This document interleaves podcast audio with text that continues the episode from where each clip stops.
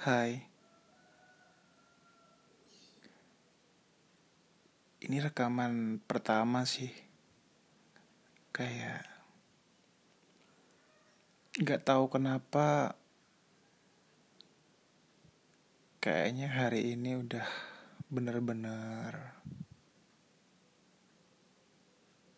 Bener-bener mau meledak. Kayak selama ini diam. Ngobrol sama diri sendiri untuk nahan diri. Aku cuman mau cerita kalau selama ini aku ngerasa sedikit kepikiran ya. Karena terus berulang-ulang gitu aja ucapan orang pertanyaan orang yang yang nanya tentang hal yang sebenarnya aku bisa buktiin itu nggak benar iya nggak 100% bener lah Contohnya gini.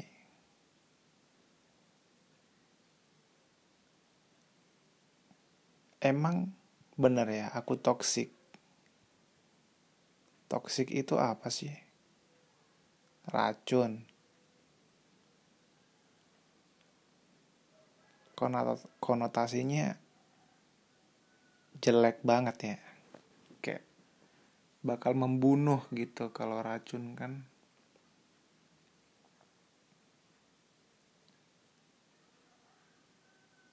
aku tahu sih sebenarnya label ini tuh didapat dari mana aku tahu. Cuman gimana ya? Aku jelasinnya secara umum aja ya. Jadi gini aku nggak akan nyebutin nama jadi semoga nggak ada yang terpojok. Jadi aku pernah punya hubungan yang gamblang aja ya. Awalnya aku deket sama dia itu aja bisa dibilang agak runyam ya jadi posisinya itu dia mungkin bisa disebut masih punya pacar. Tapi karena dia dan pacar dia itu pernah ada masalah dan mereka nggak selesaikan dan si cewek ini tipe orang yang kalau udah punya salah kalau udah maksudnya kalau dia nganggep cowoknya salah itu dia tipikal orang yang ya udah gitu. Dia nggak akan mutusin. Cuman dia juga nggak akan berharap sama cowok itu lagi gitu. Dan kondisinya saat itu juga kayak gitu posisinya nih cewek yang sebelumnya aku nggak tahu kalau dia punya pacar. Dia, aku taunya dia ya nggak punya gitu. Dan ketika aku masa PDKT juga aku sempet nanya. Jawabannya juga seolah-olah dia nggak secara gamblang ngomong nggak punya. Cuman dia ngejawab seakan-akan dia itu lagi sendiri gitu. Kalian tahu lah pasti gimana. Dan posisinya aku saat itu gak pernah punya hubungan sebelumnya.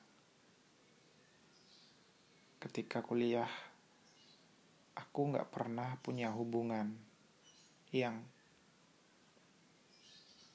tiba-tiba pengennya serius gitu.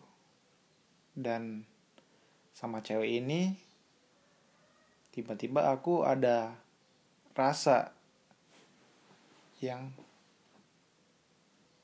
benar-benar serius gitu. Dari awal udah aku ada ada niat. Jadi mulailah aku deketin cewek ini jadi kalian udah tahu kan ya backgroundnya dari awal. Aku deket sama cewek ini cewek ini sebenarnya ternyata masih berstatus sama pacarnya. Dan akhirnya aku sama dia udah uh, PDKT udah berjalan beberapa minggu. Dari situ aku udah mulai tahu karakter dia gimana dia dulunya di mana di waktu masih zaman sekolah. Karena itu penting ya maksudnya masa lalu itu penting untuk diulas untuk dibagi untuk di share ke calon pasangan masing-masing karena kita bakal tahu orang yang kita hadapin itu bakal kayak gimana. Jadi beberapa minggu kemudian ketika aku udah dekat ketika bisa dibilang aku udah aku udah jadi teman dekatnya gitu loh. Dan gak sengaja aku lihat ada eh, potongan chat dia sama cowoknya di HP-nya ya itu baru beberapa minggu baru beberapa minggu yang akhirnya ngasih tahu aku oh ternyata nih cewek sebenarnya punya cowok nih gitu. Sedangkan aku udah beberapa minggu ya bisa dibilang beberapa bulan sih itu ya. Deket sama nih cewek dan dia juga responnya sangat responsif. Kita udah makan bareng sempat makan bareng. Karena itu aku bisa sampai pinjam HP-nya sebenarnya nggak niat apa apa sih pinjam HP-nya karena ya untuk apa juga gitu. Tapi nggak sengaja emang aku nemunya itu karena lihat foto karena dia kalau nggak salah aku minta di foto dia minta fotoin dan aku fotoin dan ketika aku buka galeri ada hal ini ada ini tadi gitu.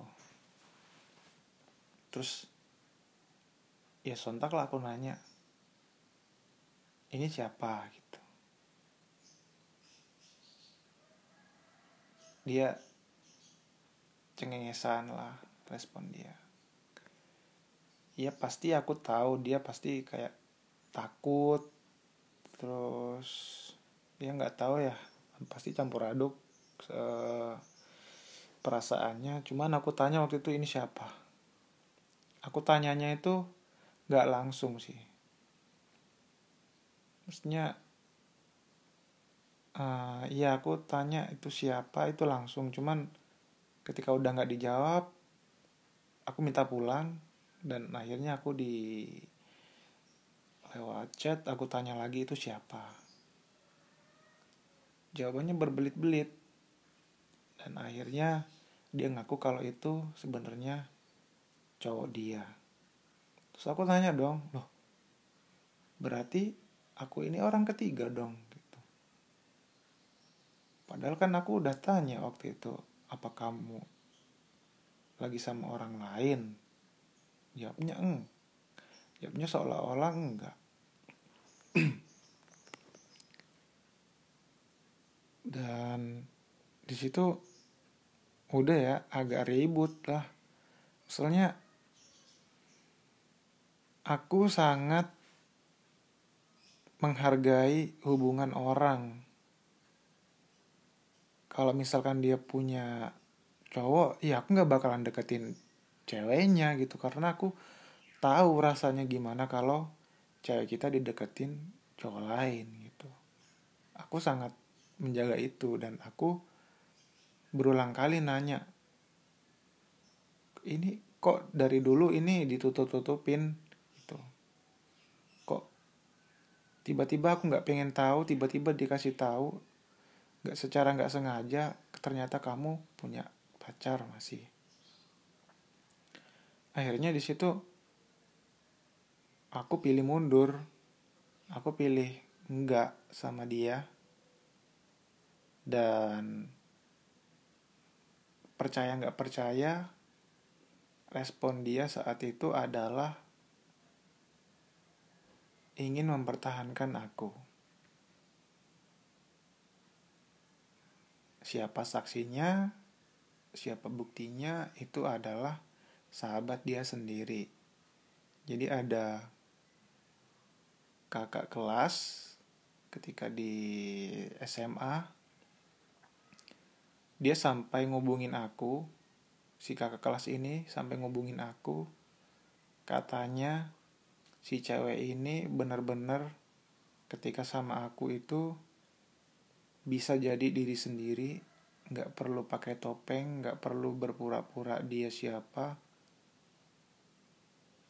Yang sebenarnya dia sampai jelaskan banyak lebar si kakak kelas ini dan aku yang emang pada saat itu udah menaruh perasaan sama si cewek ini akhirnya ngebuka kesempatan untuk si cewek ini memperjelas uh, hubungan ini gitu maksudnya. Oke lah kalau waktu itu terus aku balas pesan dia. Karena sebelum sebelumnya aku udah nggak mau balas pesan dia gitu. Aku akhirnya balas pesan dia. Dia ngomong lah bla bla bla bla. Aku udah lupa tapi intinya dia ingin mempertahankan aku dan ingin melepaskan si cowoknya itu. Ya sebenarnya di situ posisiku udah udah ngerasa salah tapi karena emang masalahnya dia sama si cowoknya ini udah jarang banget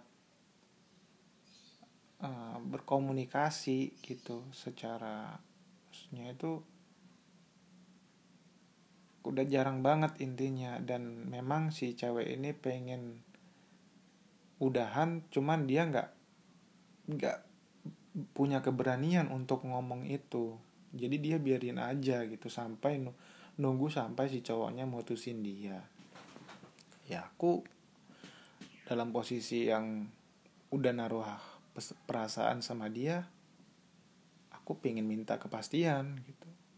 Kalau emang dia milih aku ya pilih aku satu-satunya. Jangan diduain kalau emang pilih mau pilih cowoknya ya silakan. Emang itu posisinya dia duluan yang ada di hidup kamu bukan aku gitu kan. Tapi ternyata dia pengennya milih aku karena tadi yang dijelaskan kakak kelasnya itu sahabatnya. Katanya dia itu jadi dirinya sendiri kalau sama aku gitu.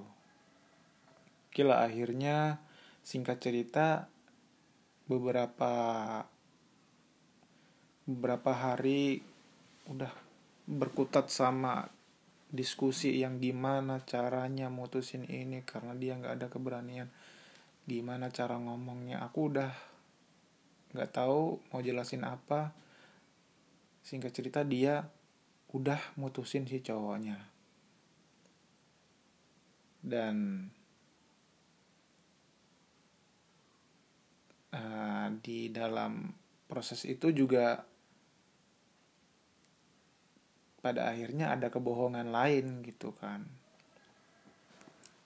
Tapi aku selalu aku ngerasa selalu ngasih dia kesempatan untuk memperbaiki kebohongan itu. Jadi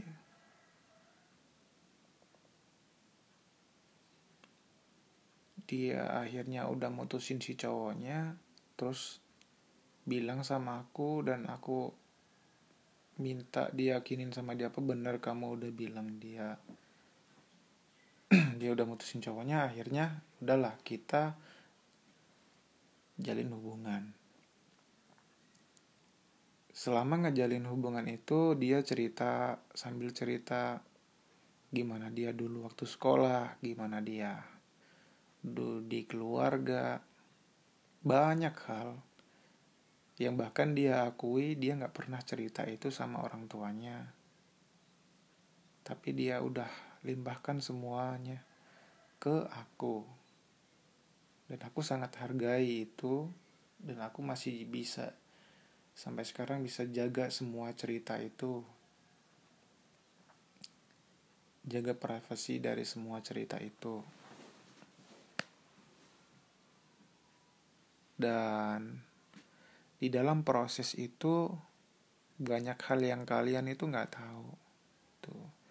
Kenapa aku sampai bersikap demikian? Ya karena ada sebabnya. Misal ya misal nih. Aku ambil contoh satu aja. Jadi dia itu orangnya sejak SMA atau mungkin sejak SMP ya. Dia itu uh,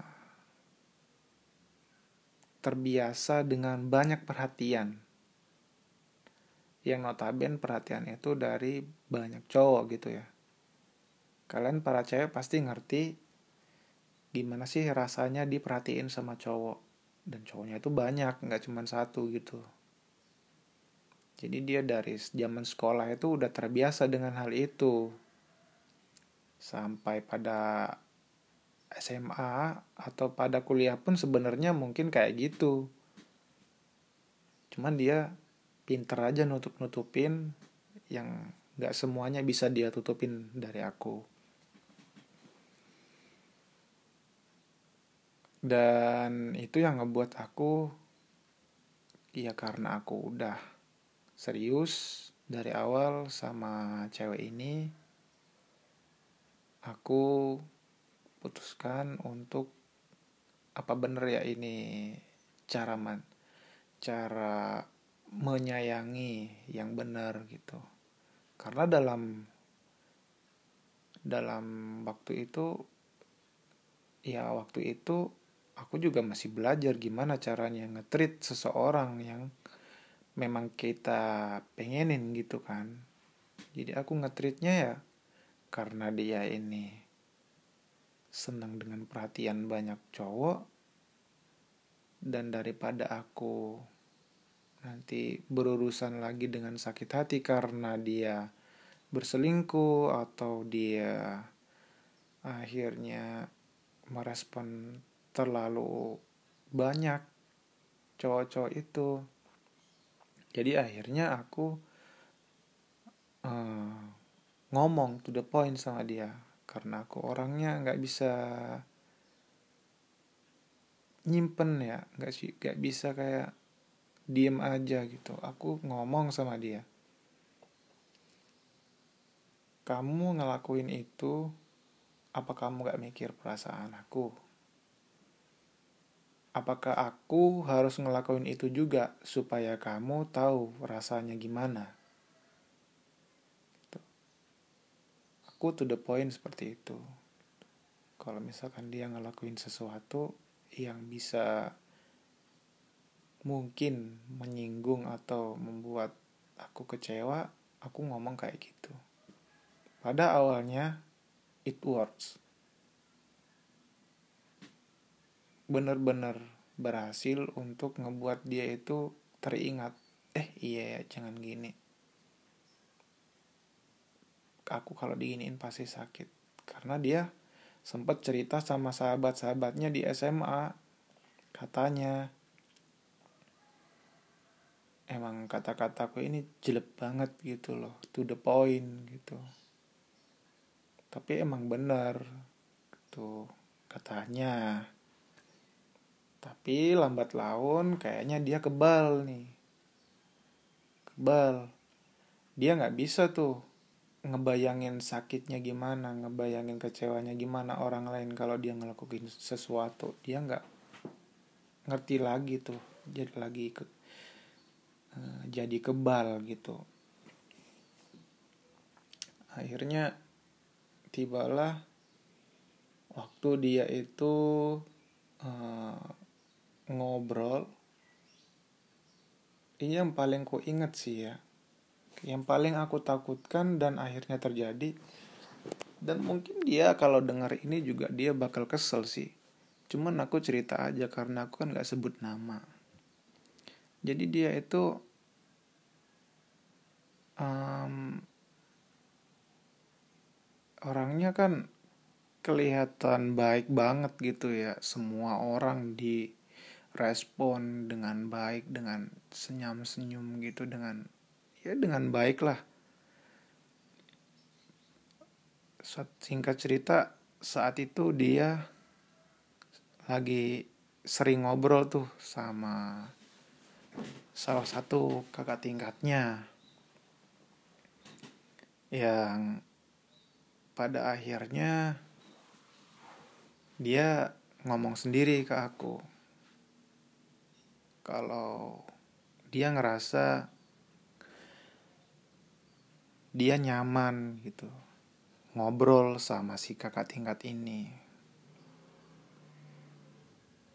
men sebagai pasangan ya saat itu kalian tau lah responku gimana ya kecewa, ya sakit hati, ya cemburu, ya marah. Karena udah aku lakuin banyak hal banget untuk ngecegah, mencegah hal itu gitu loh. Cuman dilakuin terus gitu loh. Gak, gak dihiraukan lama-lama. Akhirnya aku sadar kalau ternyata bener ya orang yang yang emang dari awal itu punya watak yang condong ke selingkuh itu juga bakal selingkuh meskipun ditahan-tahan gimana juga gitu kan. Jadi aku pikir waktu itu aku ngehargain banget kejujuran dia.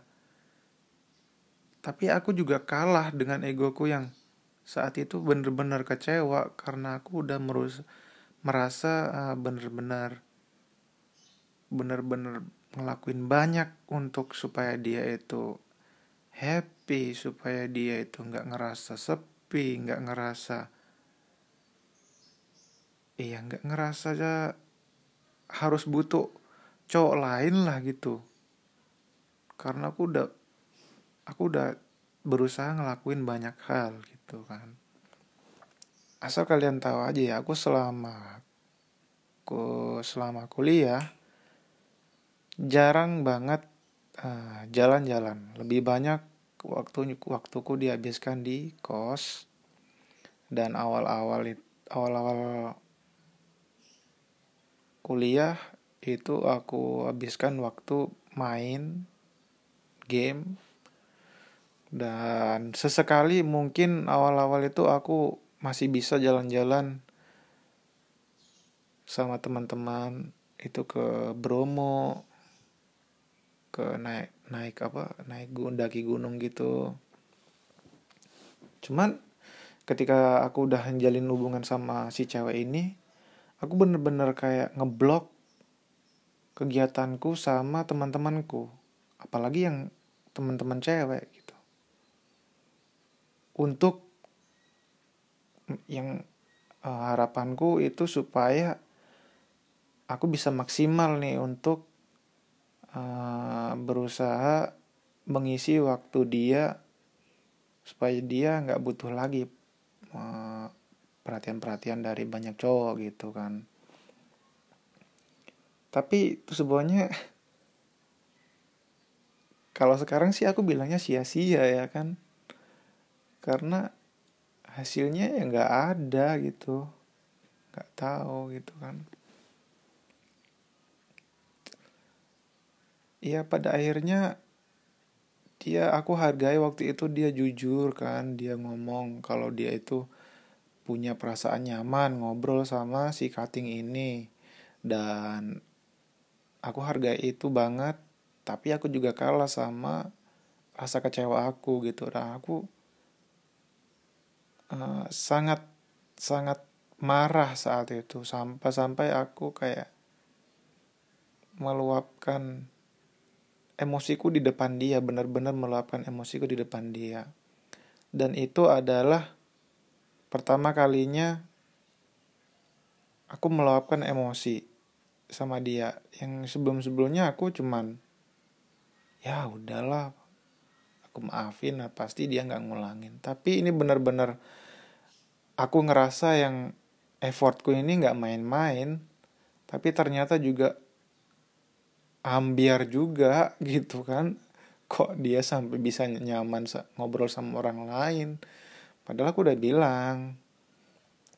Coba kalau sama cutting ini tuh yang biasa aja gitu nggak usah sampai kayak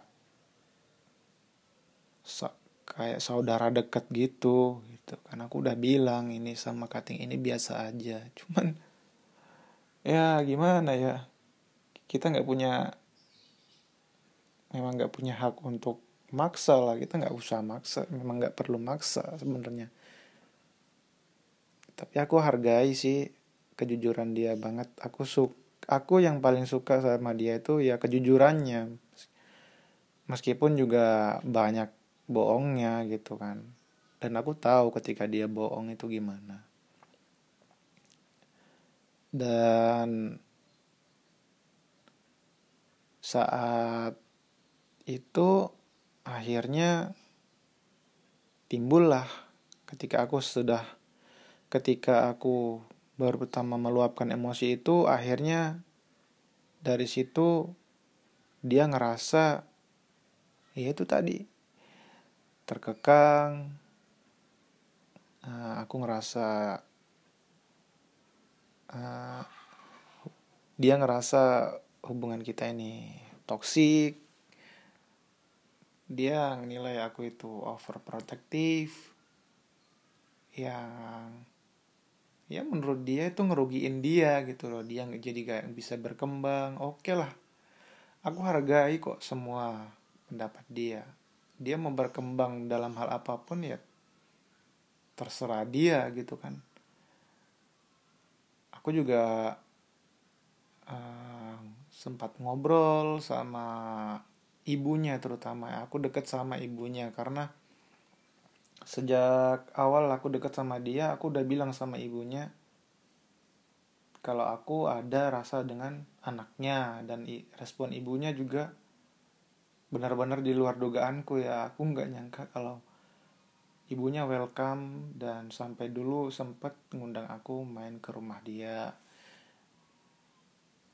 ya benar-benar di rumah dia dan aku dijamu dengan sangat baik di sana. Aku sangat berterima kasih banyak sama ibunya. Dan ini benar-benar jadi pelajaran hidup gitu dari buat aku mungkin buat dia juga. Ya itu tadi. Jadi kalian itu nggak nggak ngerti apa yang kalian omongin gitu loh. Kalian itu cuman ngejudge di luarnya aja nggak ngerti apa sebabnya. Ya mungkin ada yang masih ngeyel ya kalian bela dia. Uh, ya tapi kan kamu nggak se kamu nggak seharusnya gitu dit gitu. Oke nggak apa-apa. Aku hargain tapi kan aku juga punya hak untuk berusaha semaksimal mungkin saat itu gitu kan. Yang meskipun yang meskipun pada akhirnya juga nggak menghasilkan apa-apa sekarang kan. Pada akhirnya tetap pergi itu orang jadi untuk kalian yang kemarin kemarin-kemarin sempat nanya atau bilang benar aku ini toksik ya silakan kalian simpulkan sendiri gitu. Jadi tapi kalau saranku sih kalian gak usah gak usah mikirin hal itu juga itu nggak penting tau nggak? Dijawab pun sama aku ini juga gak penting kan gitu untuk apa gitu nggak mempengaruhi karir kalian nggak mempengaruhi apa pun gitu kan. Jadi um, itu aja sih.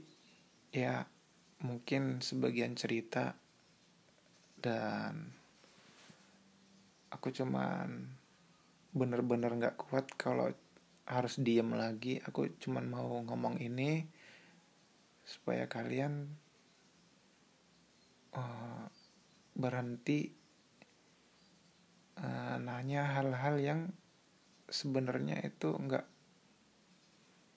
mempengaruhi apa pun untuk kalian kalau dijawab gitu. Kalaupun dijawab sama aku itu nggak mempengaruhi apa pun bagi kalian. Kecuali kalau misalkan uh, jawaban aku nanti bisa bikin kalian termotivasi sesuatu atau itu untuk jadi pembelajaran sesuatu untuk kalian nggak apa-apa. Gitu loh. Kalian ngomong dari awal untuk kayak gitu. Tapi kalau cuma untuk nanya untuk ngeledek untuk nanya itu sebaiknya kalian uh, nggak gitu nggak usah gitu sih. Gitu. Diem aja gitu. Karena kalian nggak tahu efeknya ke orang lain itu bakal gimana kalau di ledek kayak gitu ditanyain kayak gitu gitu. Tapi ya gitu tadi ya kalau misalkan memang tujuannya baik kalian ngomong aja dari awal. Nanya sesuatu itu tujuannya langsung aja ngomong. Kayak gimana? Pasti kalau kalau bisa aku jawab ya aku jawab gitu kan. Kapan lagi bisa bantu orang dengan mudah gitu kan jadi uh, mohon maaf sebesar-besarnya. Terima kasih banyak. Kalau misal kalian udah dengerin ocehanku ini ya. Jadi oke okay, terima kasih. Dan mohon maaf sebesar-besarnya kalau misalkan ada yang tersinggung. Oke okay, bye bye